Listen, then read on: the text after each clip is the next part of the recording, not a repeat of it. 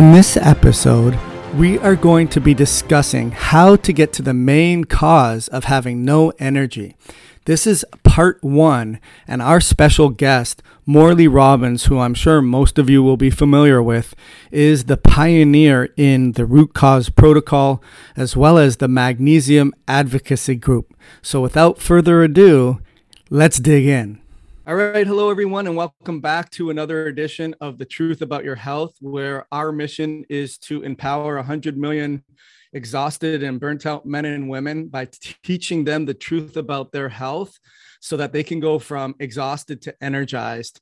And no more is the truth about health exemplified in the works of our next guest, who it is a pleasure and honor for him to be here today and, and give us information about how to get your energy back.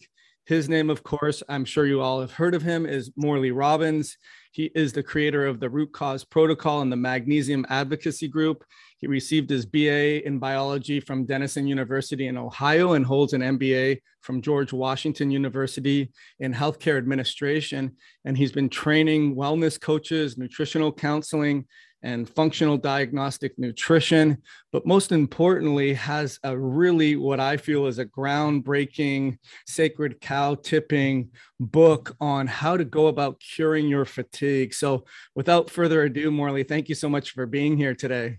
Joel, it's a pleasure to be here. Thank you for that very kind uh, introduction. And I'm, I'm sure this is going to be a, a conversation that will be long remembered. I think it's just our, our phone conversations have been Uh, scintillating, and I'm sure this will be no, no less than than what we've had in, in the past.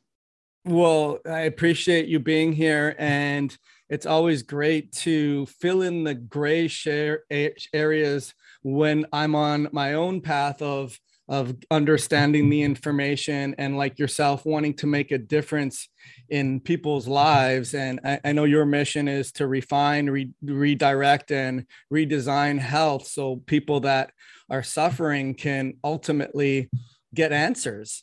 And, and by having conversations like these and telling the truth and exposing it and having the courage, and I would say to you, thank you so much for your work, because a lot of people don't have the the the instincts or the wherewithal or even, I guess, the gusto to want to to to prove that. And interestingly enough, just to kind of go into your background for people that that don't know your story, you, you were in health uh, administration for many years, which seems kind of antithesis to what you do now. So maybe explain to the viewer before we get into how much you've researched and where you, you have arrived at and, and the genesis of, of your book and outlining the actual content of the book, which is our goal in this three-part series, to really go through each chapter and, and help the, the listener who's exhausted and burnt out get energy back. Start with your story as how does someone who might be interpreted as being on the other team or on the other side of the fence, how do they get into this side? What was the journey, or what were some of the the, the pivotal moments, Morley, in your in your healthcare uh, journey? Great question. I'll, I'll give people a quick thumbnail sketch. I uh, grew up in a very sickly family. Uh, my mom was an alcoholic. My dad was manic depressive with schizophrenia. And uh, that's a that's a tough household to come into. A lot of illness. And my sister, uh, who just recently passed, by the way, uh, on th- the evening of Thanksgiving, uh, God bless God bless her, and she's in a better place. But she had her own health struggles uh, for many decades. And by the grace of God, knock on wood, I seem to have uh, circumvented a lot of that. But my sister was a nurse, so I was supposed to be the doctor, right? You know, and then I get to to um, college. It's like, whoa, this is this is hard. There's a lot of work involved, and uh, I didn't do well in, in college. In fact, what gives it away for for the real fine uh, detail, I got a B A in biology.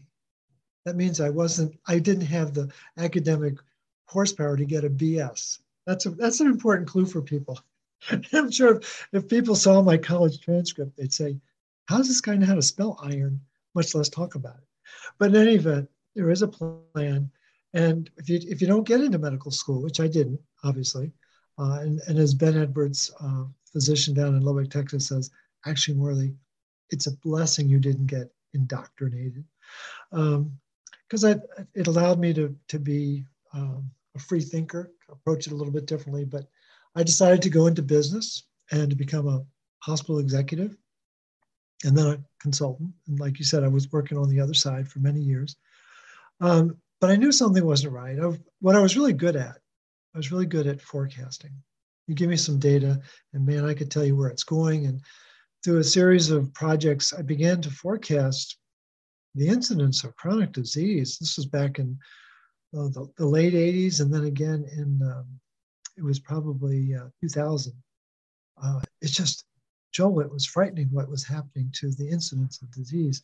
So I decided I couldn't, couldn't stay on the sidelines anymore and decided I was going to be a wellness coach, whatever that meant.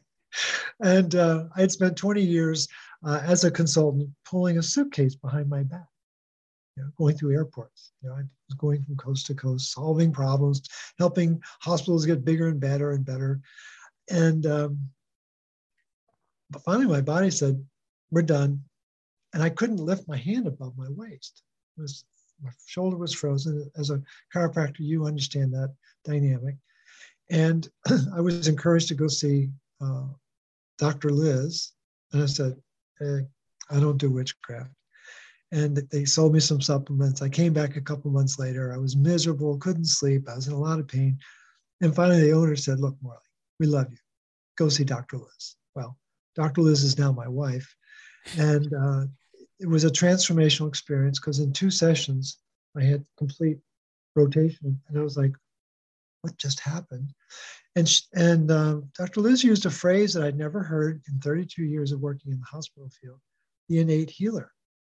And I thought to myself, I didn't say anything to her. I thought to myself, if there's an innate healer, why do we have hundreds of thousands of doctors around the world? That, did, that didn't make sense to me.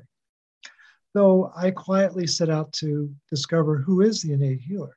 And that's really what the book is about. Cure Your Fatigue is letting people know that there really is a, an internal process that we all are endowed with if we have the right diet, if we're supplementing the right nutrients, and if we're not doing what, quote, they are telling us to do, it's a lot easier. And it's been a, a magical transformation. I never would have imagined uh, fifteen years ago someone saying, hey, Morley, you know, when you're in your late sixties, you're going to publish a book on how to cure all disease. What? How to overcome all energy deficiency.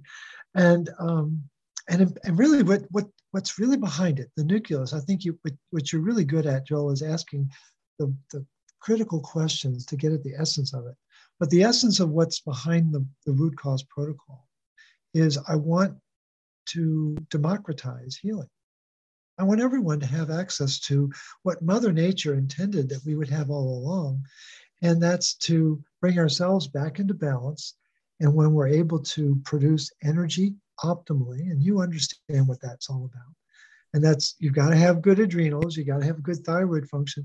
But what you got to really have is you got to have good minerals in order to drive the metabolic process to make that energy. And It's been a, it's been an absolutely magical experience uh, to to build a, a Facebook following and now publish a book and then have a chance to talk with folks like yourself. And and I, you know, this is a, a pinch me is this real moment. I'm, I've never had so much fun in my life. I've I've never worked so hard. You know, every day begins with two to three hours of research. You know, starting out at five o'clock and trying to hit the ground running. But it's been it's been a phenomenal experience, and I've been able to connect a lot of dots that that's out there.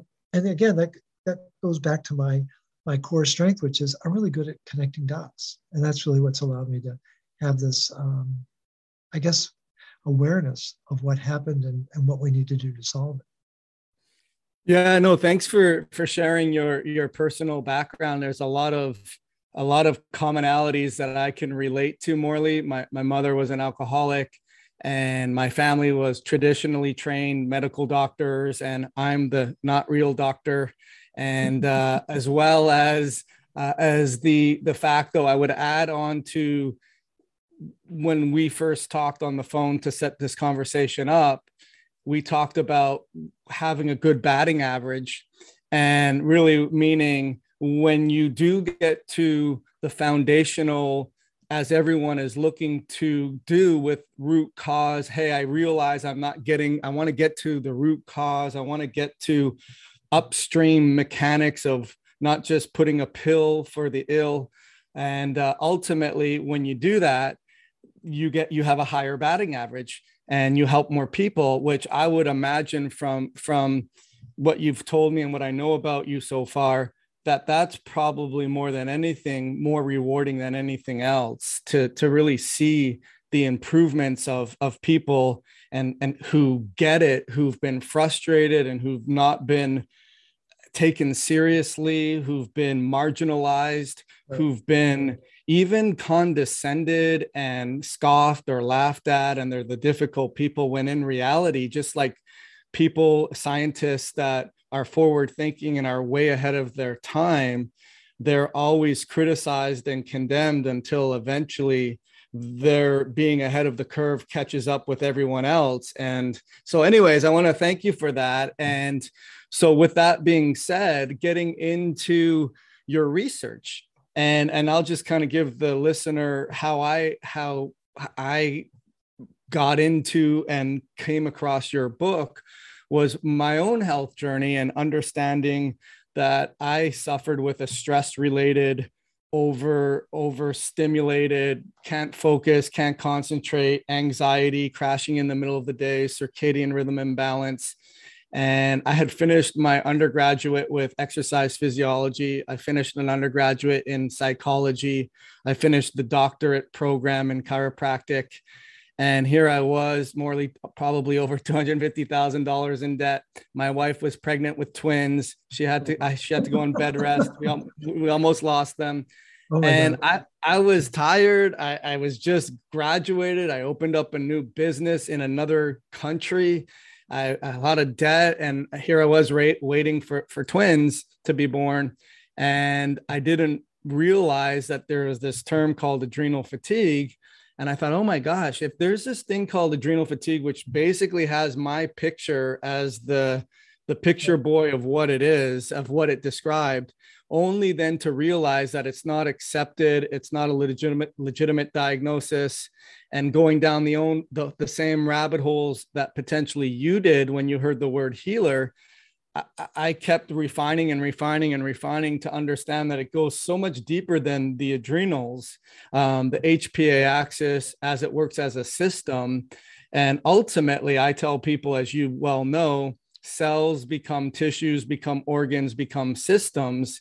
And if your system is not making enough energy, because that's really what it's about, as we talked about earlier, you, by definition, fatigue means you don't have enough energy, then something must be happening, not just at the system level where medicine is very reductionistic and symptom treating and, and pharmaceutically approached, but at the cellular level where we're just not making energy effectively. So why don't we start with, if that's what you arrived at twelve years ago and started going through the research, and you've written this book in, in terms of cure with the C U with a square around it. Why don't we kind of start from that, and, and at the cellular level, what, what's actually happening for us to not have energy effectively? Yeah, no, I think it's a great place to start. And again, everything on the planet hinges on energy, right? You know, I spent a number of years in business. Well, there's a famous saying in business, nothing happens until a sell, a sale is made. Nothing. You gotta, you gotta sell something in order to have a business, right? Because you gotta sell something to have revenue. Well, nothing happens in the sell until energy is made. It's the exact same concept. And, you know, I, I uh, did the training with uh, Jerry Tennant, uh, who's a, a classically trained M D down in uh, Dallas, Texas, ophthalmologist. He's he's the guy that actually perfected laser surgery. Uh, but in the, his system, and he was wiped out for about seven or eight years. And um, he, he ended up um, having to reinvent his metabolism. He had to, he had to do research and get back to the basics. And he said, if I can get one cell to work, I can get them all to, to work. And that really inspired me. And so I got into uh, really studying where, where does energy come from, particularly um,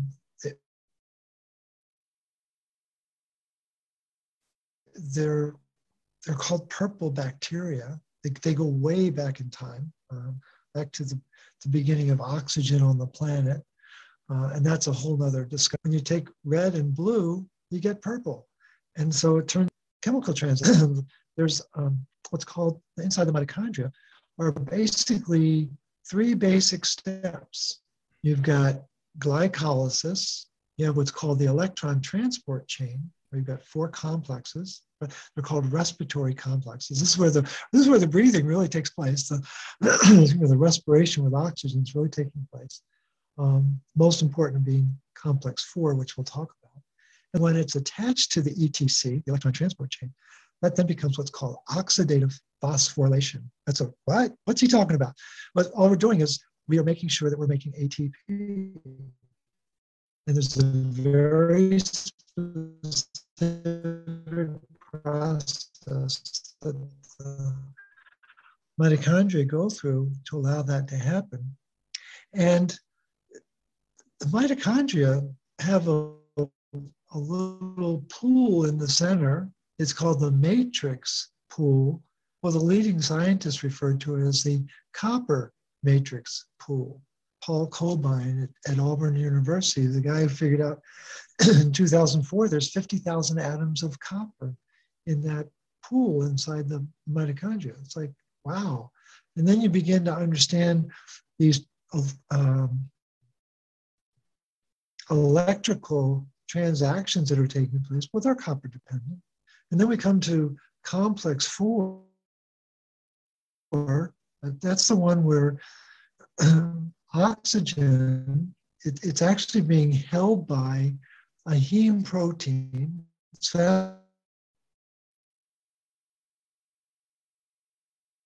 fascinating, like a catcher's mitt, to load it up with electrons, water. But it's like, whoa, that's actions on planet Earth. Because what most people don't realize, we breathe, but we, we can't live without it, but we can't age without it either.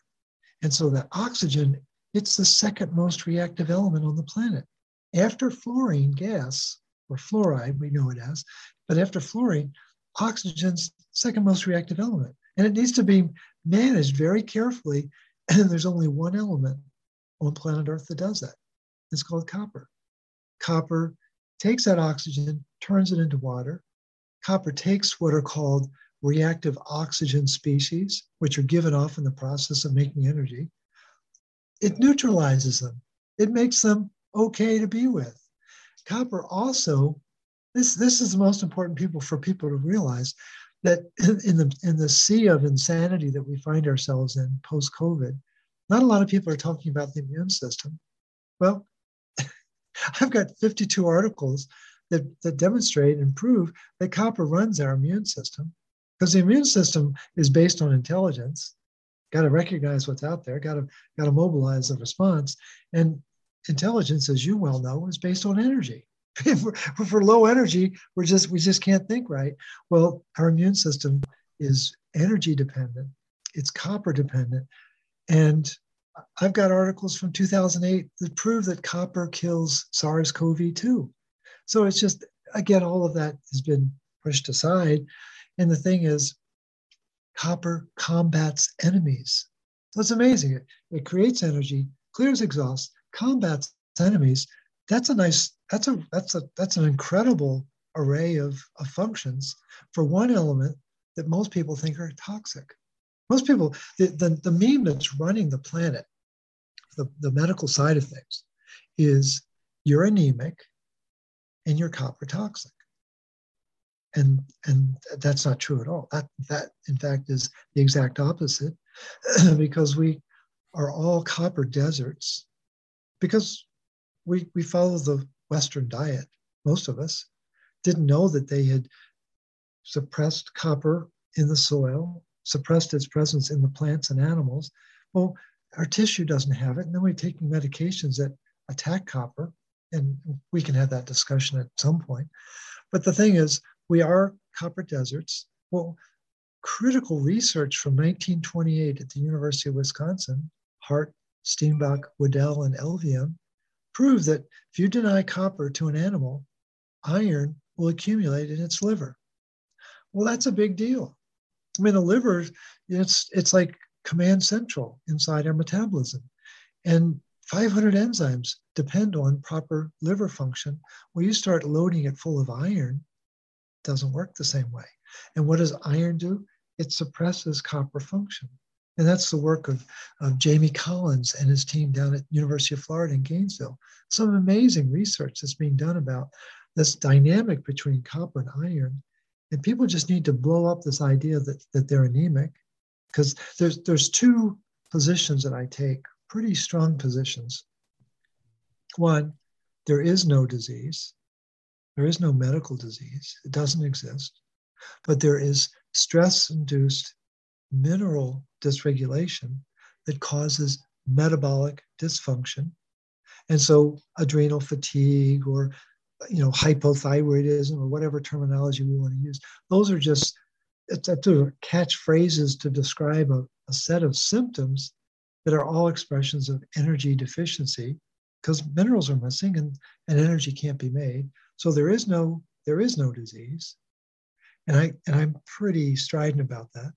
But the, the second is, there is no iron deficiency anemia on this planet. Again, people are like, wait, no, that's, the, the World Health Organization tells me that's the number one nutrient deficiency on the planet. It's like, well, at this point, you should know better than to believe the W H O. But the thing is, the number one element, the number one element on planet Earth, thirty-six percent of the Earth's composition is iron. It's a, iron is the master pro-oxidant on this planet. And what happens with iron interacting with oxygen? Well, we, we call it rust. We know what rust is. We know a rusty nail, rusty pipe, rusty car. Well, that rusting process takes place inside our body when we're not managing oxygen and iron. And guess who does that? There's only one element. We're back to copper again. And that's the part that, that basic foundational understanding of what mitochondria do has been lost to the ages. It's not taught in doctor school. I, I, I would, I would gladly give you one hundred dollars every time you heard the word copper in chiropractic school. I, I bet I would be shocked if you had even heard it once. I, I could lose a lot of money if I, if you went to the right school, though. But um, no, it's just, I think it's a, it's a term, and then get into the copper enzymes. And it, these are, this is a whole parallel universe that I never knew existed. You know, even, even when I was a, a biology student, I don't ever remember studying minerals. That wasn't part of the formal education. And, and I tease doctors about their degree, their M D degree, but it stands for mineral denialist. And they don't know what minerals are. And, and I think the other glaring challenge that we have is, and I'm sure you bump up against this all the time in your work, in your practice, is that the world has been trained to think in hormones, but hormones don't run the body. They really don't. It's, it's amazing. Every hormone that exists is made from an enzyme. And one hundred percent of the enzymes inside our body require a mineral catalyst to make it work. These hormones don't say, well, I want to make some more myself. It's just, it's incredible. Where, where are these critical reactions taking place? Inside mitochondria. It's like, it's like, oh my gosh, and we're back to critical minerals like magnesium and copper. And, and who's the bad guy? Iron. And nothing will kill the adrenals faster than too much iron in the diet. And you know that as well as I do. So I think people have been misdirected. And so we've been taught to focus on hormones, and we've been taught to focus on the nucleus. Well, that's where all the defects are. And, and there's this big body of knowledge about how we create energy and what, what the meticulous steps are that has been kind of pushed aside so that people don't aren't aware of the real uh, engine that drives our energetic process. It's, it's been a f- phenomenal process of discovery over the last uh, eleven years.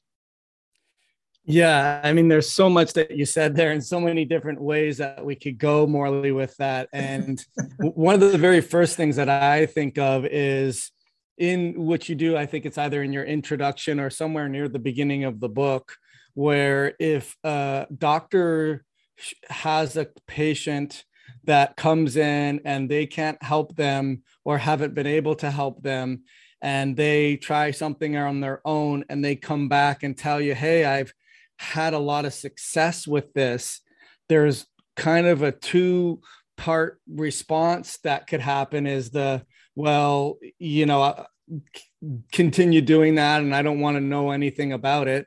Right. Or I, I want to know about it because I, I took an oath to to help people. And, and so I have that mentality of if I don't know something, I'm not insecure and say, well, I don't want to know about it, or I don't have the holier than thou, it's wrong and I'm right. Besides which, the, the evidence and the research is, is so substantiated that you, you can't argue it. And, and these are universal laws, and it comes down to what we've learned in terms of energy production. And it begs you to look in the mirror as a provider and say, hey, like maybe I don't know everything that I could possibly know. Maybe even in fact, I've been making recommendations that have in the, although I wanted to help this person, wasn't the best recommendation at the time. And so you learn and you understand. And so that's, that's kind of how I got on to, again, copper. And I noticed with a lot of the clients that I work, and like you said, I do a lot of six, six sort of standard deviations in terms of, hey, let's look at all of these different aspects, and, and ultimately led me to why do most people that I have challenges with have a iron challenge genetically and a copper challenge genetically, and they're exhausted and tired. There's got to be something there. And there is something there. And it, it makes sense to the concept of what you say. And ultimately having uh, iron not get out of tissues is, is a sacred cow that you're addressing in terms of just because you're iron dis, dis, dysregulated, or if you have low iron in your blood, doesn't mean you have low iron in your body. And you could store up to ten times more iron in your tissues than you can in your, in your blood. So anyways, as far as one of the things that I would kind of defer back to now is though, in the organization of your book, you use two words called misled and misfed. And I guess the segue to that would be, why don't we know about what you just told us? Why do we not look at energy production from a from a science like we learn in high school? Because that's really, we lo- even though, like you said before we got on the call, the the old the old way it was educated with the one cell, one mitochondria, it's the power plant, and that's evolved so much further. The the question is, why are why are we not, why do why don't we know this? And and how, what do the words misled and misfed have to do with that? Yeah, great, great uh, direction. Um, there's no money in a cure. I mean, it's a very simple, you know, there's there's no money in dead people. There's no money in healthy people, right? So um, there's a lot of money in people being less than healthy. So here's an here's a really sharp example of what led to this idea of misled and misfed. Um, there's a very famous physician named Paul Ehrlich. He he went, he was uh, fascinated by uh, immunology as a med student in Germany. He graduated in eighteen eighty-eight. Give you a sense of his time frame. Uh, he wins the Nobel Prize in nineteen oh eight. It's amazing to think what what, what he was able to assemble in, in twenty short years. But um, in eighteen ninety-two, four years after he graduates from medical school, he uses something called methylene blue. It's a it's an industrial dye, um, but he uses methylene blue to cure people of malaria. Now this this dye had been developed and invented in eighteen seventy-six at B A S F Industries in Germany, and when they caught wind that that Ehrlich had done this, they said, "Good on you, Doctor Ehrlich. We're going to make it better." So again, he uses methylene blue to cure malaria. It's gone. So B A S F refines it and turns methylene blue into hydroxychloroquine. And now, if you get malaria in the modern age, you're treated, not cured, you're treated with hydroxychloroquine for the rest of your life. That's what, that's the difference between eighteen ninety-two and twenty twenty-one. We live in a very different world. Um, and we have been misled about where the, the focus of the, of the opportunity is. Let's call it what it is. If, if the goal is to, is to get well, if the goal is to stay in balance, the, if the goal is to generate energy, you've got to be really careful what your sources are, because there's a lot of um, misinformation on the internet. And it's not that people are necessarily um, malevolent. It's just they don't know. They're parroting back what they learned. But when you go into the source documents, you know, again, a, a very important um, conversation I had a number of years ago was, you know, don't focus on what's new, focus on what's enduring. That's really what got me back to the research of nineteen ten, nineteen twenty, nineteen thirty. And it's a different world than the modern era. So, so we have been misled about the, the contemporary research is basically paid advertisement. I mean, it's just people don't realize the, the moneyed interest behind the research.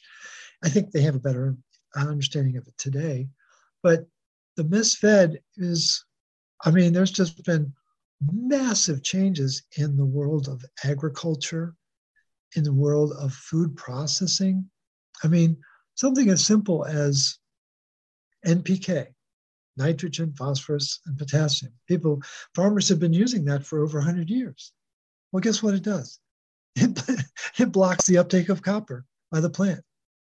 Well, then, you know, then we go into the modern era with glyphosate, Roundup, you know, There's no, there's no more perfect copper chelator on the planet than Roundup. It, it'll chelate copper down to a pH of one. And who taught me that? Stephanie Seneff at a breakfast meeting uh, back in, in Chicago uh, three years ago. It was, it was an arresting conversation to get her insights about this um, ubiquitous farming chemical that's used everywhere, all over the planet. And people don't realize what the, what the cost is. So we are... We are being misfed, both in terms of what we're being told is the problem, but misfed in terms of the, the quality of the nutrition that we're exposed to is, it's a, it's a far cry from what our ancestors knew. And it's, you know, at, at the end of the day, we should be eating food that's real, and it's not real anymore. And you, you know that as well as I do. And it's a challenge for people to kind of come to terms with that, that, oh my gosh, I mean, my favorite whatever meal is is not helping me, and and it's just getting people to wake up to um, the cold hard reality that we've got to put a lot of effort into making sure we're we know where our food is coming from. Do we know the source? Have we actually spoken to the source? You know, do you know the farmers that are providing your food? Uh, it's not an easy task to do that, but go to farmers markets or uh, find you know, if you go to Whole Foods, identify what the farm is that's producing that particular food, call them up, find out what they're doing to feed the soil. What are they doing to feed the animals? And get a sense of, of what's going on. And is that more work? You better believe it is. But you're going to have a lot more control over what's actually going inside your body so that you have a sense of certainty about what you're doing to ensure your, your good health. So misled, misfed, just, I don't know, it, it came to me uh, before a presentation, and it has has served me well over the years because it helps people crystallize where the problems started and how they keep enduring on a day-by-day basis. Yeah, it, it, again, there, there's a lot that you said there. And the first thing that comes to my mind is later in the book, which we'll probably talk about in, in the next time we talk, but just to reference it in terms of Weston A. Price and how his goal, or he went across the world and looked at indigenous countries or indigenous people and found that they had immaculate arches and teeth development. And this was because they had amazing soils and amazing foods that were uh, replete with nutrients and minerals, and also had uh, healthy fats and lots of copper, obviously, and animals and all of the things in between. I, I went on to research a little bit after that, and there, up until I think the forties or fifties, in the curriculum of the dental school was was nutrition. Oh, and yeah. And then up until a certain point, it it, it kind of comes to a crossroads of, does preventative suggestions keep us in business, right? And and now you sort of are greeted with a smile and a, and a, and a lollipop after, as a child with with a dentist, right? Because after all, they're they're bad guys and they gotta, you know, give you a, a needle or pull a tooth. So here's here's a lollipop, wink, wink. But at the same time, that's that's what keeps them in business. And why, you know, unfortunately, do we have to get rid of a curriculum that would prevent the problem? For, and I think that's a microcosm of what you just said, right? In terms of being misled and misfed. And uh, yeah. Absolutely. People, people don't, um, Hal Huggins is a famous dentist that people may have heard of. Um, did a lot of work with uh, mercury and things like that. Well, he actually inherited uh, Doctor Price's research um, on root canals. And I, I was actually at a conference where he was, was there, he was present. I actually got a chance to shake his hand and thank him for his work. But um, people don't realize that the, um, the the level of of I guess dysregulation that can start with the dental visit. And in fact, I think Doctor Huggins wrote his book "It's All in Your Head" because he what he figured out was about eighty percent of the physical problems that people have start with a visit to their dentist, and they don't realize it. They're not they're not thinking about that, you know, that tooth that needs to be pulled or filled or whatever. It can lead to all sorts of mineral loss and mineral dysregulation, and then energy loss. And it's just, and of course, um, uh, back to Jerry Tennant, every one of these teeth of ours is connected to some organ system, uh, thanks to the uh, traditional Chinese medicine. And so there's a very tight connection between our organ health and our teeth health, and they're communicating with each other. It's it's absolutely amazing, as, as you well know.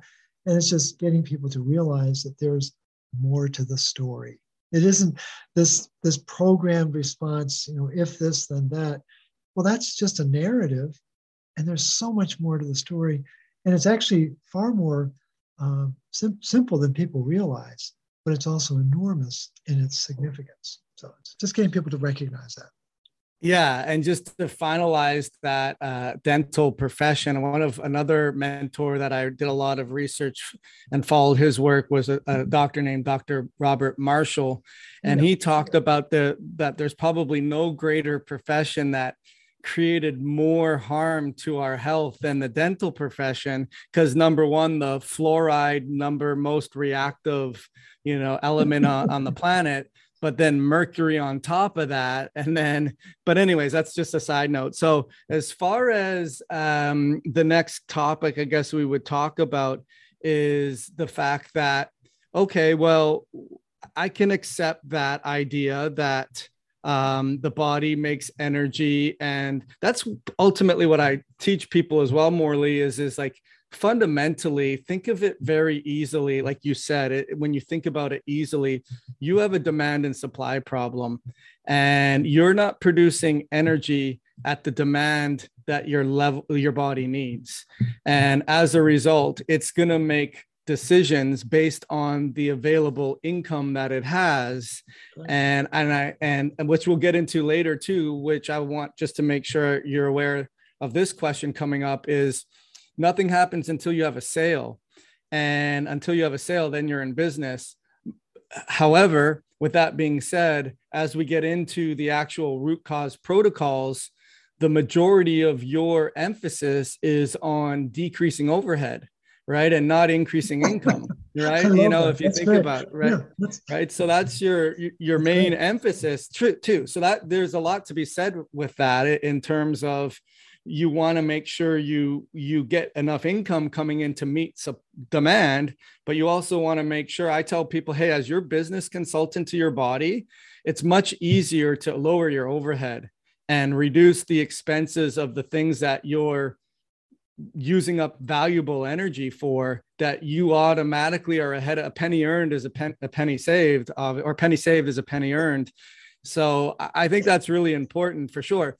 But here's the thing, let's kind of talk about the free radical, uh, free radical aging theory with oxidation, and quite simply how, because there's a couple of things I want to ask you as an adjunct to that question, but let's just start with that theory in terms of the free radical theory of aging. You're either quite simply, like you said, combining hydrogen and oxygen to produce water or A T P, or you're not.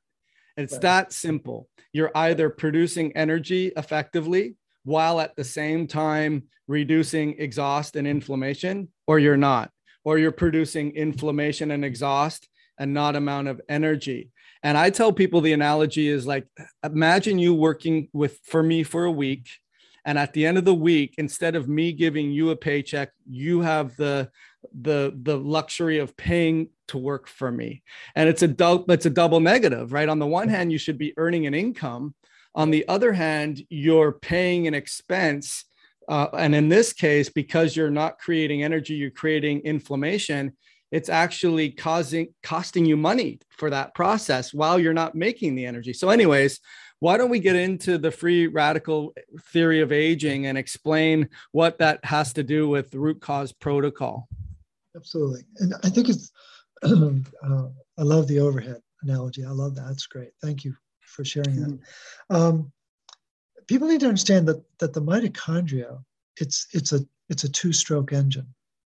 That um, the complex four that's so important, its formal name is called cytochrome C oxidase, and that's where oxygen gets turned into water. Very, very important transaction as we're as we're recognizing.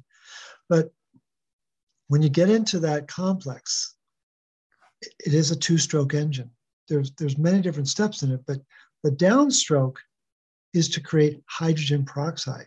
So it turns oxygen into hydrogen peroxide, and then the upstroke is to turn that hydrogen peroxide, H two O two, into two molecules of H two O.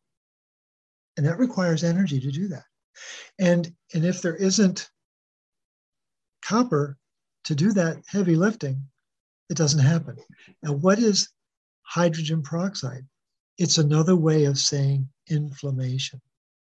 Inflammation is just a, a dysregulated mitochondria that's making H two O two, and it's not making two molecules of H two O. So people need to know where, where that inflammation is coming from. And so the, the key is making sure that people realize that this mechanism is, is that basic, that in terms of making sure that we're, we're following through, that we're, that we're producing the energy that we need to. And so the, the, the key is, is bringing that process forward for our entire body. It's like, it's, it's kind of fascinating to think about the, the magnitude of it. And the, the The essence is making sure that, that there is copper in our diet and that we are able to um, make that conversion on a consistent and efficient basis in, in the body, uh, throughout the body, throughout the, the, uh, the tissue and the, and the cellular structures. So the, the focus, though, uh, and let me, let's come back to your specific question. You, you really wanted to drill into the exact, what was the, what was the real target? So it was more the free radical a- oh, age right. theory. Yeah, right. right. Thank you. So free radical theory of aging comes by way of a very famous physician. His name was Denham Harman. Denham Harman was actually a, uh, he was an industrial engineer. He was studying oxidative stress in the industrial setting, and he had a PhD. And he, he decided, I wonder if this, if these concepts that are so prevalent in the industrial setting, I wonder if they apply to humans. He decides to become a doctor. Well, he doesn't just go to medical school. He goes to Stanford. It's like, oh my God. And, um, and in nineteen fifty-six, um, he publishes this article on the free radical theory of aging. What was very controversial, this idea, because what it introduced, this is a real important part for people to understand, that up until that time, all disease was booga wooga bad. It was outside your body. It was invading, and it was you, you needed to be under threat and under attack. And what, what Denham Harman exposed was actually we're producing the, the free radicals inside us in the process of making energy, and that's destabilizing our homeostasis. Well, that was a very heretical thing to propose, and it was hotly debated, as you can imagine.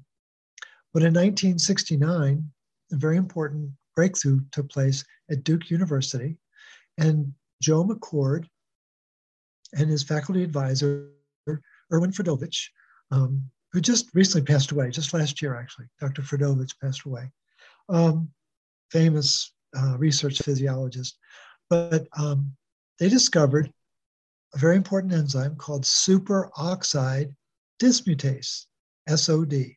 And there's three different forms of them, but the one that they found was called S O D Roman one. It's got two atoms of copper, one atom of zinc. Zinc is structural, copper's catalytic. There's a difference between catalytic and structure. And um, when they when they brought that research forward, suddenly there was confirmation of what Doctor Harman had been talking about in nineteen fifty-six. Well, then on the heels of that research, Doctor Harman published an article in nineteen seventy-two on the free radical theory inside the mitochondria, which was, you know, he's building momentum. And then what's amazing is that in his ninetieth year of living on the planet in two thousand six, he does an update of his free radical theory of aging. And it's a, these are just phenomenal articles to read. But what it does is it really um, presents powerful uh, premise for what happens in the process of aging and what happens to set the stage for uh, symptoms. Because from cradle to grave, we're, we're, we're accumulating certain minerals and we're losing other minerals. Well, what are we, what are we accumulating? Well, we're accumulating calcium and iron as we age. What are we losing? We're losing magnesium and copper as we age. Where's, where's the crisscross? Around the age of forty, what's a what's a indicative sign that we're we've got mineral dysregulation? We have to go to the eye doctor to get our either either get glasses or get them upgraded. You, you talk to people, when did you get those glasses? It's usually around the age of forty when when it kicks in, and so the, with the eyes go, therefore the, there go the body. But but the thing is, especially especially guys, we're we're magnets for iron from cradle to grave. We have an enormous capacity to, to take on iron. Why do women outlive men? Two reasons. One, they're smarter, and they have a monthly blood loss for forty years. And that, that dumping of iron is what allows them to um, not be exposed to so much oxidative stress. And, and what is oxidative stress? We're back into the mitochondria. The iron and the oxygen are not being regulated properly. And what's a, what's a very important premise for people to understand is that the mitochondria, the mitochondria is the terminal destination for iron and oxygen.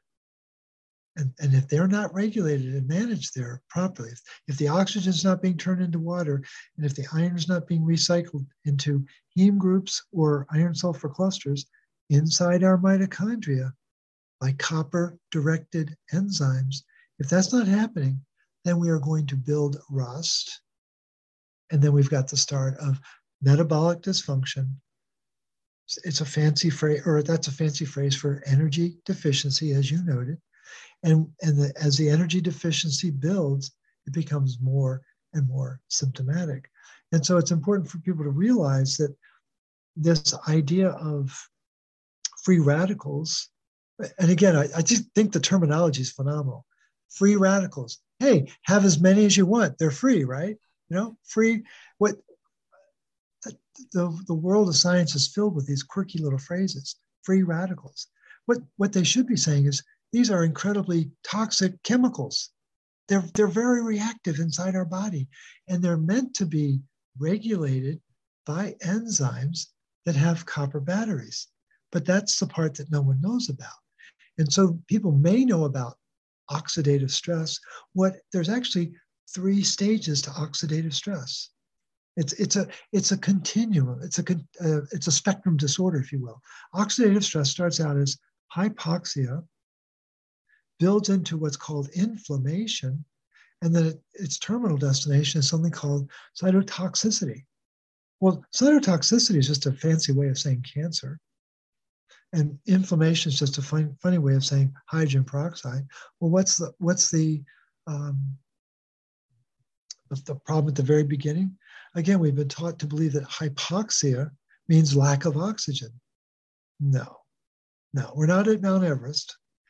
The only time we're at Mount Everest is when we're inside our mother's womb. The amount of oxygen there is very tiny. That's a topic for another discussion. But the but hypoxia is really lack of bioavailable copper to flip oxygen into water. And if it can't do that, you're going to make what's called superoxide. That's an oxygen molecule with an attitude. It's got an extra electron, gives it, gives it a real big punch. And then the superoxide is going to be turned into hydrogen peroxide. So again, those are, those are the classic, uh, they're also called oxidants.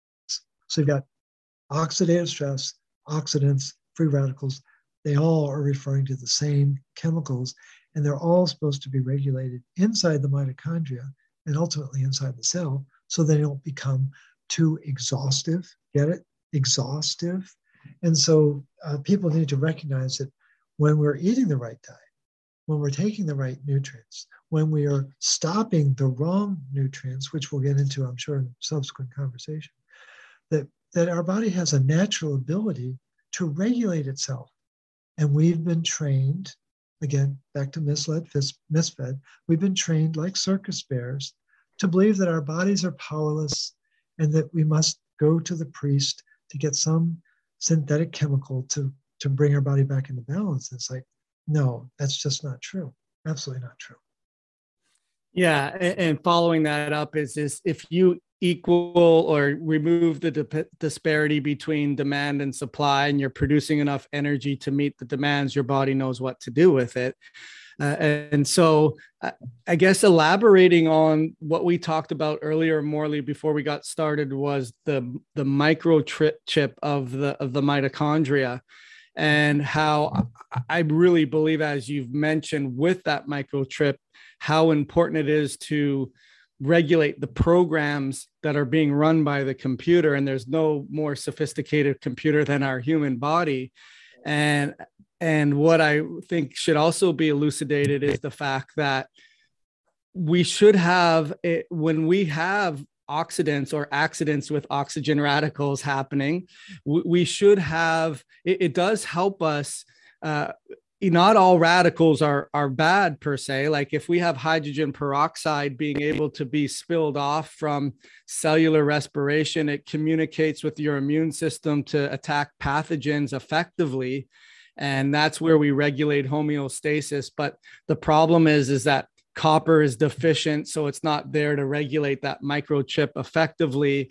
And then you have that continuum just kind of become an avalanche that rolls downhill and gets bigger and bigger and bigger and doesn't get turned off, ultimately creating a mixture of that hydrogen peroxide with iron, which creates the never good, no purpose whatsoever hydroxyl radical, which is getting a little bit into the weeds.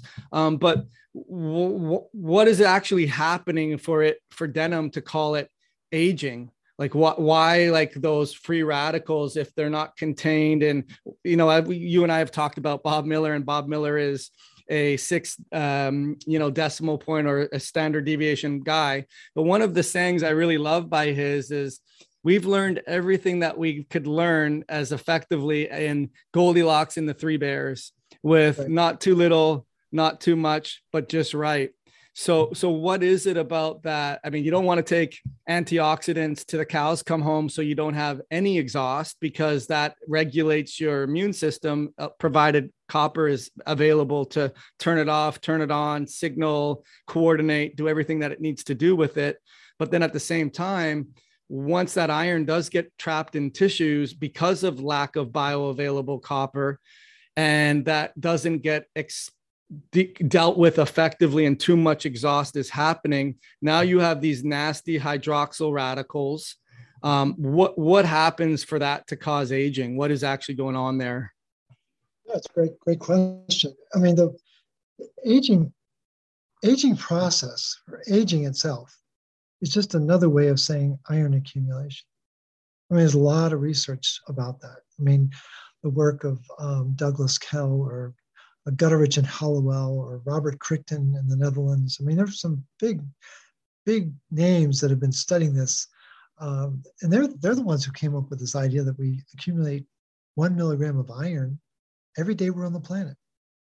Well, folks, get your calculator out, put in your age, multiply it times three sixty-five, and you're going to get a big number. It's going to be five digits. And under ideal circumstances, women should have four thousand milligrams of iron, and guys should have five thousand. Men can hold more iron. We have more testosterone, which allows us to handle that iron. But we live in an iron-enriched world. Everything is fortified with iron and calcium and vitamin D. And people are not stopping to think about, well, wait a minute, what, what happened to copper and magnesium and retinol? Why are we talking about those three? And all we're, all we're worried about is iron and calcium and vitamin D. And it's like, it's out of balance. Everything, I mean, the, the, the problem is we are designed, we really are designed for homeostasis. And here's a really powerful image for people to get in their mind. I'm sure many of your listeners have been on a boogie board, where it's got that ball in the center, and you've got to use energy in your legs to stay in balance, right? And, and if you're on the board and you've got your energy going, everything's fine, you stay in balance. The minute you release the energy, it's going to go one way or the other. That's when people are sick. That's when they have, quote, dis-ease. They're either here or they're there. But when they're healthy, they're in balance. They're in homeostasis. And that requires energy. And that's why the energy deficiency is so endemic. It's, it's the signal event. It's the very first event to start the aging process and the um, so-called disease process. It all starts with energy deficiency. That's the work of, of Douglas Wallace, famous geneticist at um, Children's Hospital of Pennsylvania. And just to really build this image for people so they understand what's going on, let's go back to our high school biology class. Let's open up the textbook to see a picture of the cell. And when we look at the picture of the cell, there might have been one or two, maybe three, maybe three mitochondria in there. Well, that's not how it works. You know, we actually have forty quadrillion, that's fifteen zeros, folks. We have forty quadrillion mitochondria in our body. The average cell has five hundred. That's a lot of mitochondria per cell. Try to picture that. But the average liver cell is two thousand mitochondria, kidney cell, four thousand mitochondria, heart cell, ten thousand. The mature egg in a woman's body, number of mitochondria, six hundred thousand. Then we have we have neurons in our brain that are actually as long as my arm. So picture this, it's three, three feet long. They're, they're, they're three feet long, and they have two million mitochondria. Well, we can't, we can't even get our head around that. It's like, oh my gosh. And so we've got to appreciate that the, the presence of mitochondria in our body is vastly different than what we were trained to believe. But then we get to, to the terminology itself. If we take the classic work of, say, um, Doctor Kohlenbach, famous German uh, uh, he was a physiologist, um, studied the mitochondria, he would call it an energy factory. That's, we're back to the high school biology textbook. Well, then let's let's upgrade it. Uh, Brian Glancy at N I H, uh, he's a very up-and-coming scientist, and he refers to the mitochondria as um, the power grid. That's a different image. We've got energy factory, we've got power grid, and and the and the pictures in his articles are phenomenal. If you're not familiar with his work, Brian Glancy, twenty fifteen, twenty seventeen, twenty nineteen, amazing uh, pictures in his work. Well, then we then I, I was reading an article just the other day um, by Beltowski, B E L T O W S K I, twenty eighteen, and it was talking about the mitochondria and something called the uncoupling protein.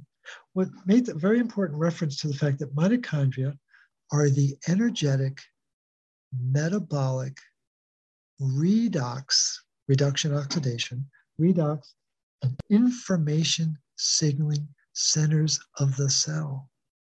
Wow, that's a very different image. We're, we've gone from energy factory to this very sentient part of our cell.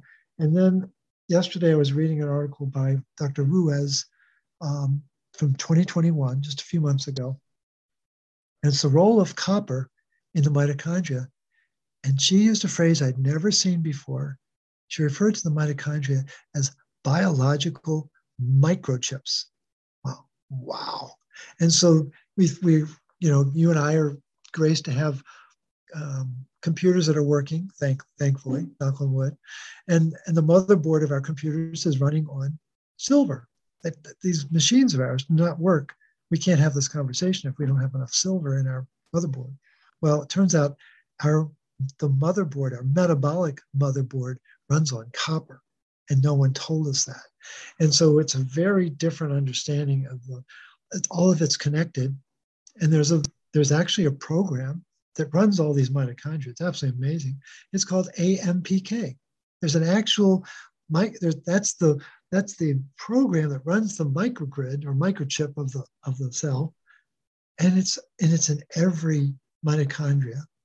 And it's like there's a like an oh my gosh moment when you realize that that there really is a metabolic program that's running our vitality, A M P K. Oh, and there's a There's a bad guy program. It's called mTOR. And I, and I know Bob Miller knows all about mTOR. He loves to talk about mTOR. And he's really gifted at talking about mTOR. Well, how do you activate mTOR? Iron. How do you activate A M P K? Copper. And so it's just, and, and these these are the these are the Cain and Abel forces in our body. And people don't realize that there is this primal tension between copper and iron. And it's absolutely phenomenal when you get into it. But you've got to you've got to step past the paradigm of conventional thinking, and you've got to uh, it's, it's important to embrace that there's more to the story. And what I, what I really appreciate, Joel, is just is that is to have this kind of conversation with someone like yourself who you really do understand this, and you really do seek to bring this knowledge to your community. And I really I commend you for that, because it's so important for for more people to realize that it, it is a very straightforward process. It's just we didn't have all the pieces of the puzzle. And, and what the book, you know, Cure Your Fatigue does is it introduces new pieces of the puzzle. It's not, it's not the complete answer. I think it's a good, I think it's a good reference point. It helps people understand where the where the challenges are. But what it's really meant to do is empower the, the public to begin to take control of their, their homeostasis so that they can regain their health. That's really what it's about. Yeah, well, thank you for the nice words. Definitely, it, like you said, the democratization of healthcare and bringing the power back to the people, uh, you know, not just at the thirty thousand view foot, but at the cellular level too.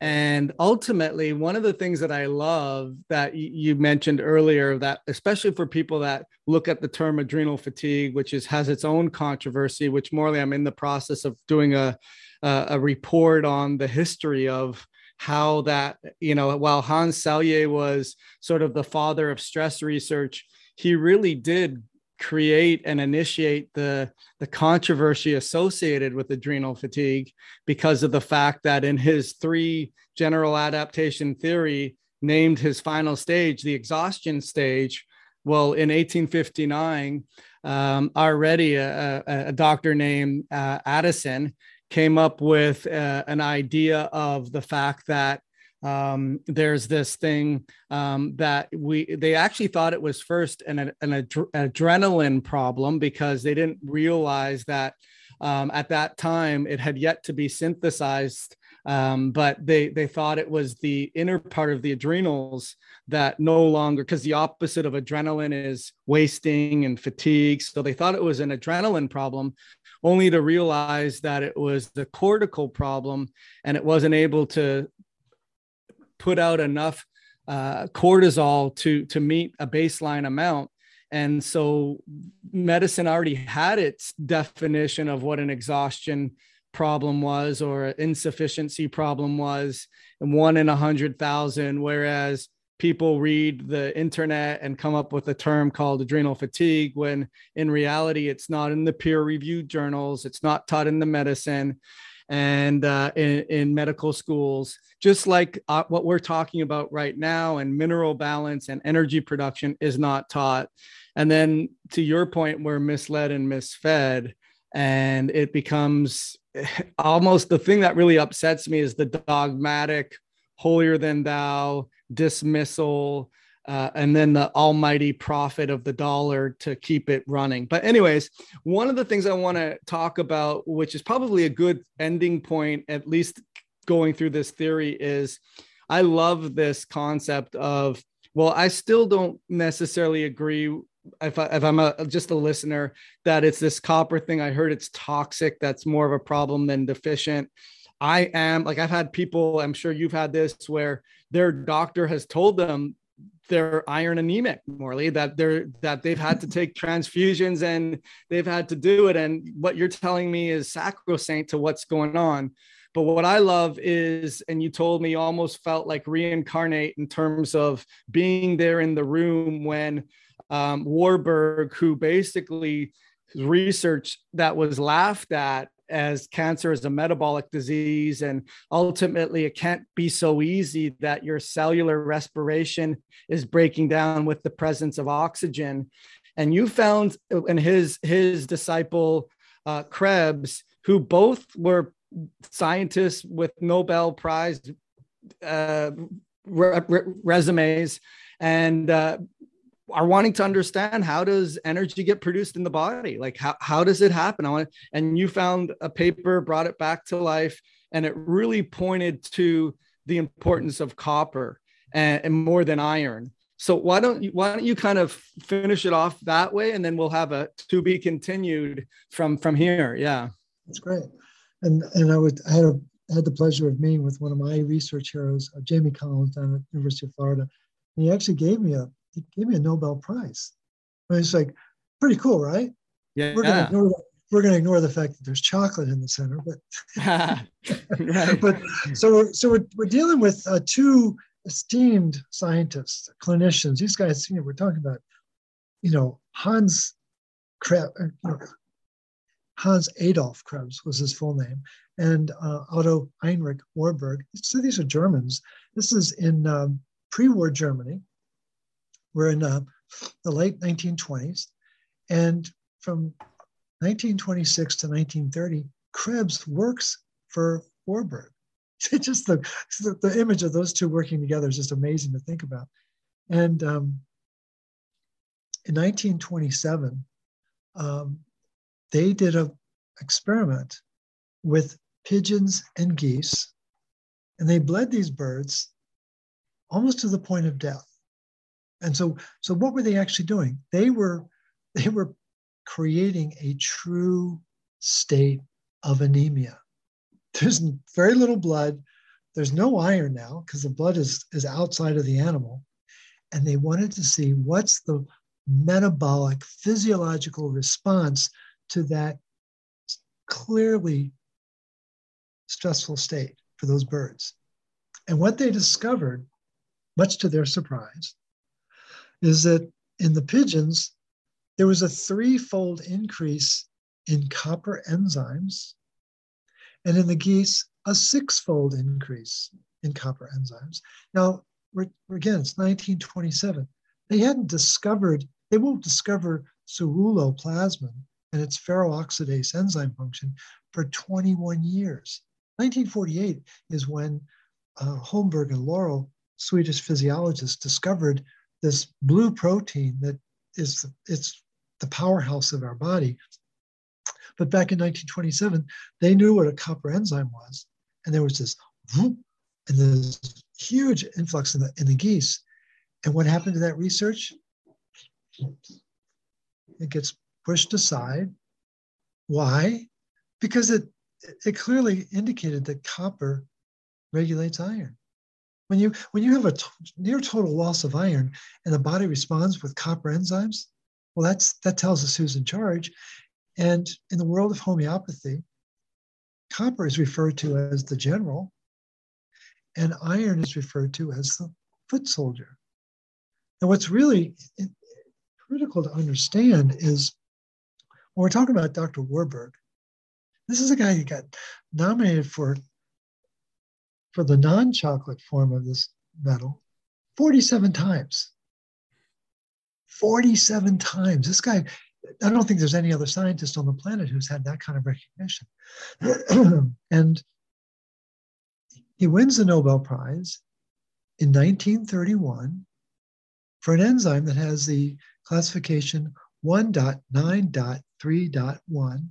Only reason why I remember that is nineteen thirty-one. And so Doctor Warburg got the Nobel because he's the one who identified this specific respiratory complex, complex four, in the electron transport chain. But here's the catch. What did he call it? it the German phrase was Atmungsferment, which means respiratory ferment, but he referred to it in English as iron oxidase and gave no homage to copper. And that threw off scientists for decades because they thought iron was running the mitochondria, when in fact, when you get into the bowels of the research, especially this Ruiz Uh, twenty twenty-one, it's like, it's copper all over the place. And that's what, that's the basis of my research is, of, of my uncovering the research that I've uncovered, is that it's clearly a copper dependent mechanism on, on every level. And again, that just has not been, that truth has not been brought forward because there's no, there's no money in that level of understanding, because it puts, it puts the individual in control, which is really what we're seeking to do. But that may not be the interests of those who are at the top of the pecking order. So that, that's kind of the, the history behind it. And, and what, uh, what what Joel was referring to is that I have this sneaking suspicion, I, I believe in past lives. I have a feeling I was a technician off in the corner, saw what happened and didn't do anything about it. And now in this lifetime, I'm like trying to get the word out. Come on, folks, it's it's not what you think it is. And it's it's a it's actually almost a comical experience to have the level of insight I have now. You know, again, on the heels of my my uh, my college career, and and yet it feels at times like my my microphone is about an inch high when what I need is an Empire State Building microphone, and I don't know if I'll do it. But it's it's these types of conversations that are so invigorating, and the ripple effect is phenomenal, as you know. You, you don't know where these conversations are going to go. So it's just, it's always a delight to have this kind of repartee and, and you kind of respond to these really important questions so people have a completely different understanding about what's going on. So I, I really appreciate that. Yeah, well, no, it's, I love hearing the stories. I could just imagine the rolling of the grave when he when he named it, it in a in a way that misled everyone. And then on top of that, the research got buried. And it's not, it's like, no, that's not what I meant at all. I, it reminds me of a story where I heard this story and it just kind of popped into my brain, where the little girl asks her mom, why do we cut off the little loaf of the of the meatloaf? You, you know, and have you heard this story before? Oh, yeah, I love I'll this just, story. I yeah, and I'll just li- leave it for the uh, listener to understand. So I finished the thought, and she says, well, that's because grandma does that. And, you know, it's a family tradition. So I might be butchering it. So I apologize no, if I am. You've got it. Yeah. yeah. yeah. And then so, you know, grandma happened to be there, and, and the girl asked her grandma, why do you cut that end of, why did we cut this off? And it's like, well, it's because your great grandmother did that. And lo and behold, the great grandmother was there too. And she asked the great grandmother, well, why did you um, cut the end of the, the meatloaf off? And she said, well, because we didn't have a big enough, you know, um, cooking pan to, to put it in. And I think that's apropos in terms of what we're talking about and how we get misled and misfed. Uh, and, and intentionally too. And it's that, it's that sort of that glass house or the first stone that's cast um, leads us to false truths. And as you put is missing information is missing truths. And what we have now, as you have seen and mentioned, is almost, if you watch Seinfeld, the George Costanza approach to healthcare is do the exact opposite of what we've been told and we'll probably do well, right? But on top of that, it's not only that, it's the fact that um, there's a pan, more than a pandemic of, of energy p- crisis. And, and even though with, and you, you allude to it a lot with food, and it's, it's the small, the small of savings or the, the, sh- the, my wife always says to me, the lazy man works twice as hard, right? If you would have just done the job in the beginning. And I think what's going to be happening is we have this pandemic of metabolic dysfunction or tidal wave, not even pandemic is a good word, because it's the reason why people do so poorly when they get exposed to, to a virus and they're being told to do other things that are making their energy productions problems even worse and more likely to do worse with that. But either way, what I'm trying to say is, is that We've we've been tripping over dollars to save pennies, and and with the food and the processing and how much cheaper it is, um, ultimately going to have to pay the piper at some point where you're going to have the bankrupting of of our system because of all of these chronic illnesses that that are coming our way or are here already. But as as much as I say, because Morley, I'm from Canada originally, and and I say when you move to the U S, it's the the best of the best and the worst of the worst. Yeah. And I really feel that's where we are with research is, while this is daunting and overwhelming, and there's all the people that are suffering with exhaustion and fatigue, there really is a root cause protocol, which, which is out there, which is not meant to be a cookie cutter program. It's meant to be massaged and, and basically customized, but it's very therapeutic and, and effective at producing energy and de- decreasing the, the demand and supply inequality so that your body has the intelligence to do what it will with it. And I guess that's what we'll do with our next part. So um, I guess what I would ask you in passing is, well, let's say this has piqued people's interest that haven't heard of you and it's amazing. And you offer really great information, whether it's the book itself or on your website, the actual protocols to do and start and begin. So where can a listener find that, Morley? And why don't you tell them a, a little bit about that? Absolutely. Um, for those that are on social media, there's a, um, a Facebook page and a Facebook group. There's a Facebook group called the Magnesium Advocacy Group. Uh, the Facebook page is the Root Cause Protocol. Um, and there's a website, R C P, for Root Cause Protocol, R C P one two three dot org. And now there's a book. Uh, it's called Cure Your Fatigue. Very, and again, it's play on words, as as Joel noted. The, the C U is uh, got a little box around it, so you recognize the symbol for copper. But Cure Your Fatigue, and you can get that on Amazon, A-Books, Barnes, uh, all the platforms. You won't find it in your mom and pop bookstores yet. That's going to take a little bit of time, but uh, it's doing well. This is a very healthy sales um, process to undertake. I'm I'm really pleased with the receptivity that people have to the book. It comes in a physical book and an ebook. And in the spring, there'll be an audio book available for people, because I know folks are always on the fly and they need they need other ways to, to get their information. And the other thing that people are, if they're at all piqued and, and kind of intrigued by this, we have a training program. It's a sixteen-week training program. It's called the R C P Institute. Again, you can you can Google that. And you can find it on that R C P one two three dot org. And then for the for the uh, critical few, there's always some that want to reach out personally. Um, my email address, it's just my first and last name at Gmail. And for those really enterprising folks, my phone number is area code eight four seven, nine two two, eight zero six one. This is usually when the when the, the podcast host is like, you gave out your cell phone number?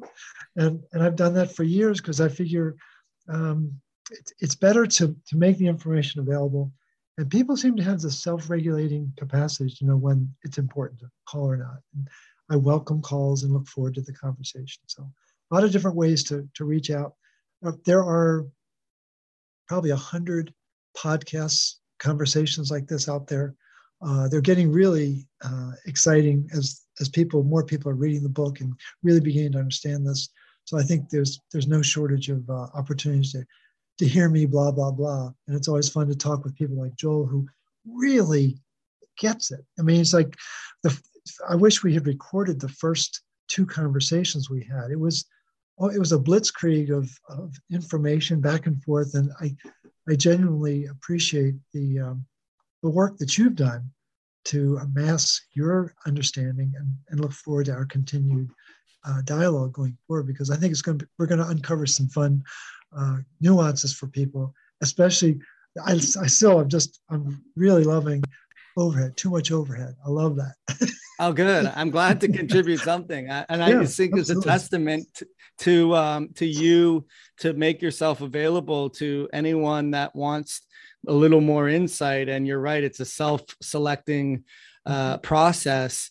And ultimately, for me, there's been little nuances that have really increased my understanding. So what we'll do is we'll take it, we'll keep it at the one standard deviation, but we'll maybe get a little bit more into the weeds, because a lot of the things that I look at as well get into the, the genomics. And it doesn't mean just because you have this gene snip, it, it, it, it's it's a one gene snip approach. It's a it's a sort of a three D chess game played underwater, even though I agree with you, Morley, in terms of it's a real tell for me now. I almost sort of kind of wish I didn't, you know, sometimes you wish you don't know what you know now, but I, I, I'm past that point where I have tells when I know people tell me that they're taking ascorbic acid or vitamin D. There's all these tells now that I have where I like, okay, you, you're not, you're not on the wavelength of fundamentally producing energy at the level that you need to. Exactly. And it becomes, but but with that being said, I do want to take it that next step level with our next conversation and get into what ceruloplasmin is, get into the importance of vitamin A. I, you know, one of the things I'll tell you is the M B R, the magnesium burn rate, was a real game changer for me. I, I, I we all know about how important magnesium. In fact, we underestimate not just the enzyme function, but the protein function, and how many more by by. tens of, you know, ten times more important in cellular energy production and running this show. That was a big game changer for me. So thank you so much, because those little nuances, you know, in terms of the parietal principle, one to two to three percent of the things you change get ninety-seven percent of the results. And I've been seeing that firsthand. So, so thank you so much for that, but we'll do a to be continued. Everyone knows how to get in contact with you. We'll be publishing this soon. And um, I look forward to part two. So thank you so much for, for your time today, Morley. You bet. Thanks so much for the, uh, the chance to have this dialogue.